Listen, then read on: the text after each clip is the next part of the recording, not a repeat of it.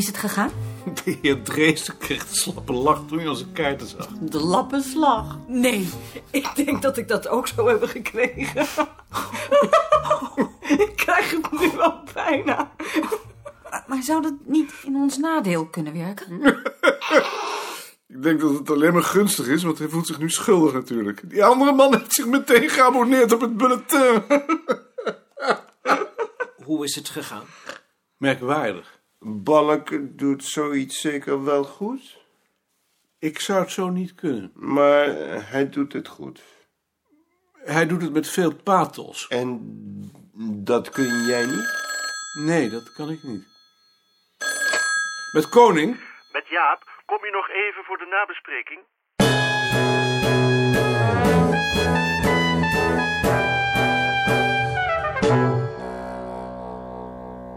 Beste Maarten. Dinsdag ben je er niet, want dan is Nicolien jarig. En de week daarop ben je er ook niet, want dan heb je de vergadering van de Boerenhuisclub. Ik feliciteer jullie Ik alvast, feliciteer al is het jullie een beetje al is het een beetje vroeg. Een goede dag. Ik hoop dat je een goede dag zult hebben. Dank, Dank voor de kopie van het artikel Cats. over Cats. Denk eraan dat ik, Denk het nog eraan moet dat ik betalen. het nog moet betalen. Is het bezoek van de hoge ambtenaar de Wens afgelopen? naar Wens afgelopen? Hoe gaat het nu met de moeilijkheden? Hoe gaat het nu met de moeilijkheden met En is Bart? Ad nog altijd En ziek? is Ad nog altijd ziek? Ik wilde het proefschrift, Ik wilde van het proefschrift Fresco, van M.F. Fresco, de de dichter Dermau zien. en de klassieke oudheid zien. Kan iemand dat uit Kan de iemand bibliotheek dat halen? uit de bibliotheek halen? Er is niet de minste Er is haast niet mee. de minste haast mee. Ik zie Ik Karel zie Karel zelden. zelden. Heeft het Hij erg heeft het erg is druk en is veel in het buitenland. Ik had een Ik had een vriend moeten zoeken die minder hoog vliegt. Maar daarvoor, Maar is daarvoor is het nu te laat. Het beste zoeken aan jullie beiden, Anton. Met koning. Ja, bij mij. Dag Ad. Ik wou voorlopig nog maar niet komen. Ben je weer ziek? Nou, ziek. ehm Heidi heeft griep. Dus dan zal ik het ook wel krijgen. En dan steek jullie ook nog aan. Dat is heel zorgzaam van je. Hoe is het met die mannen afgelopen? Vertel ik nog wel, dat is een heel verhaal. Maar we worden dus niet opgegeven. In ieder geval niet voor 31 december. Eh, wacht even, ik word geroepen. Ik, ik heb koning aan de telefoon. Koning? Ja, daar ben ik weer. Eh, eh, eh, hadden we nog iets? Eh, ik dacht het niet, hè? Je ziet me wel weer. Ik hoop het. Beterschap. Ook voor Heidi.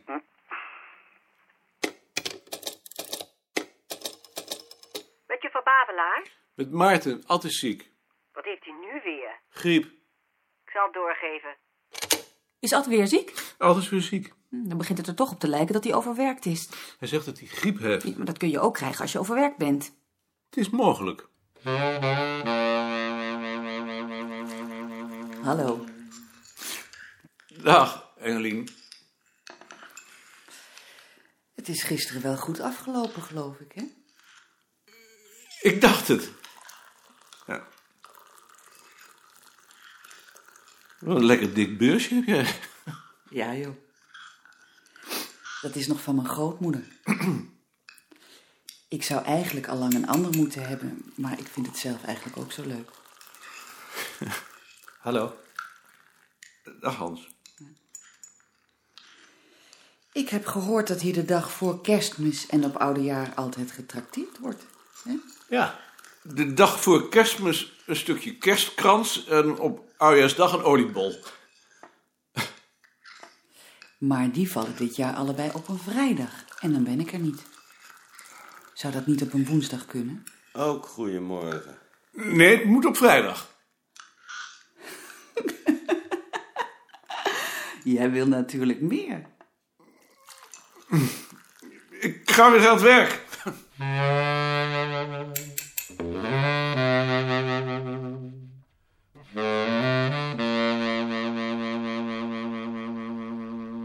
Bart, je bent er weer. Ik ga zo weer weg.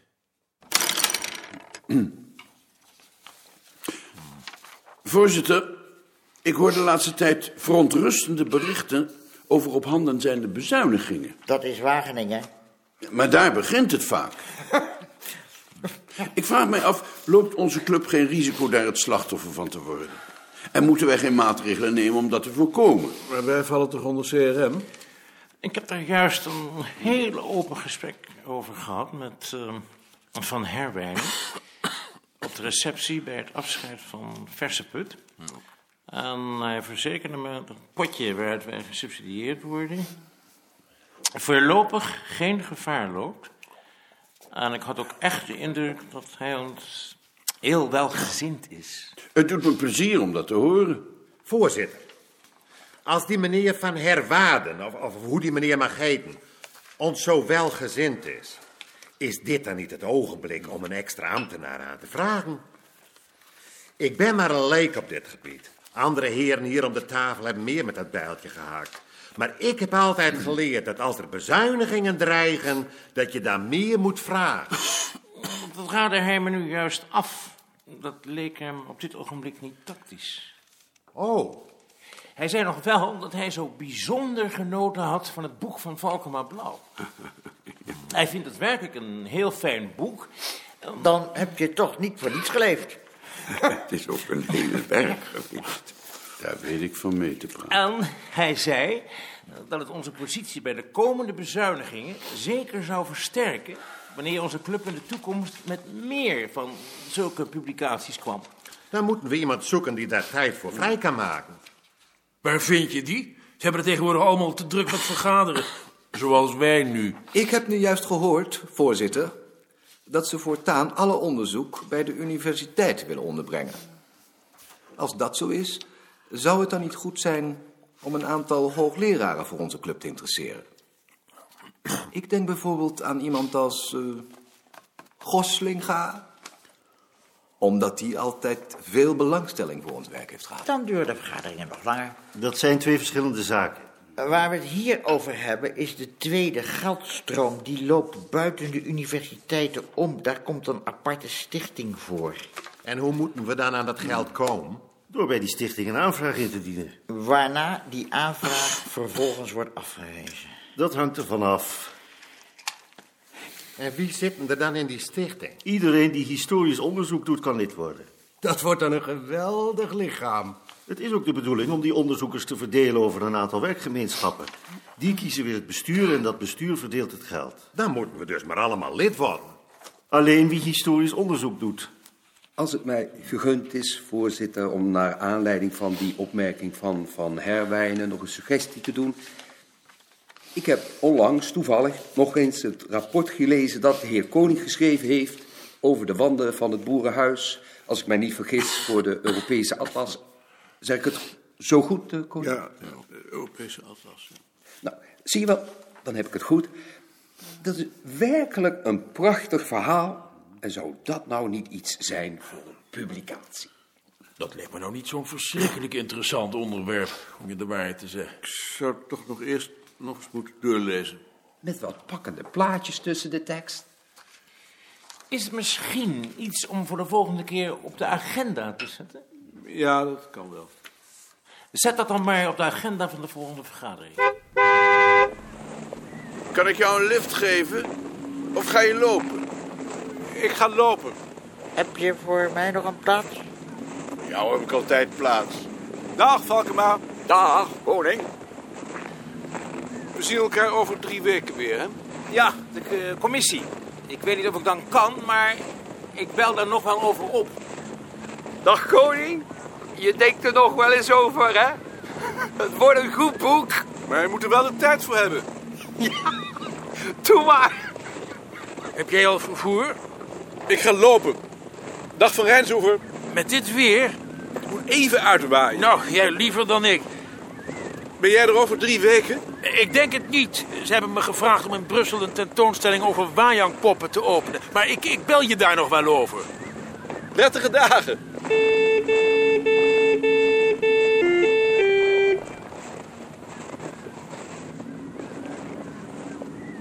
Loopt u ook? Zeg maar Ruud hoor. Tuurlijk loop ik. Je dacht toch zeker niet dat ik een auto heb?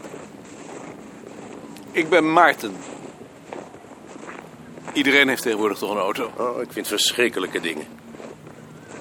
Ja. Maar ik moet eraan toevoegen dat mijn vrouw wel een auto heeft. Ik eh, laat me dus wel eens rijden. Werkt je vrouw dan? Mijn vrouw is arts.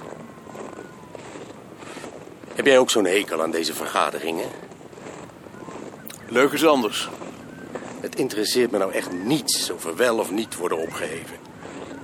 Dat hou je toch niet tegen, als ze het in hun hoofd hebben. Maar zo'n Cassis, die leeft ervan. Je ziet hem genieten. Het liefst zou hij van ons allemaal een fiche maken en in zijn holle ritmachine stoppen. Wat ga je doen? Naar het station. Nou, dan kun je beter rechtdoor. Ja? Ja, het is korter, het is aardiger. Ik wijs het je wel. Ik loop deze weg altijd. Maar ik heb hier dan ook een tijdje gewoond. In de oorlog? Mhm. Toen zat ik in Rotterdam. Hoe uh, oud was je toen? Ik ben van 23. Ik ben van 26. De eerste dag dat ik op het bureau zat, werd ik opgebeld door de voorzitter van de Boerenwagenclub. Die heette ook het mannetje. en jij dacht zeker dat ik dat was? Ja. Nee, dat is mijn oom. Die heeft net zo'n stem. Kijk, als je dit pad neemt en je loopt allemaal rechtdoor, kom je vanzelf bij het station. Jij gaat niet naar het station?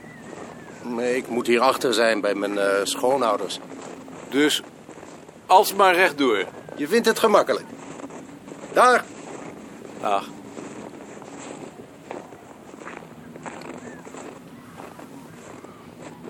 Je vindt het gemakkelijk?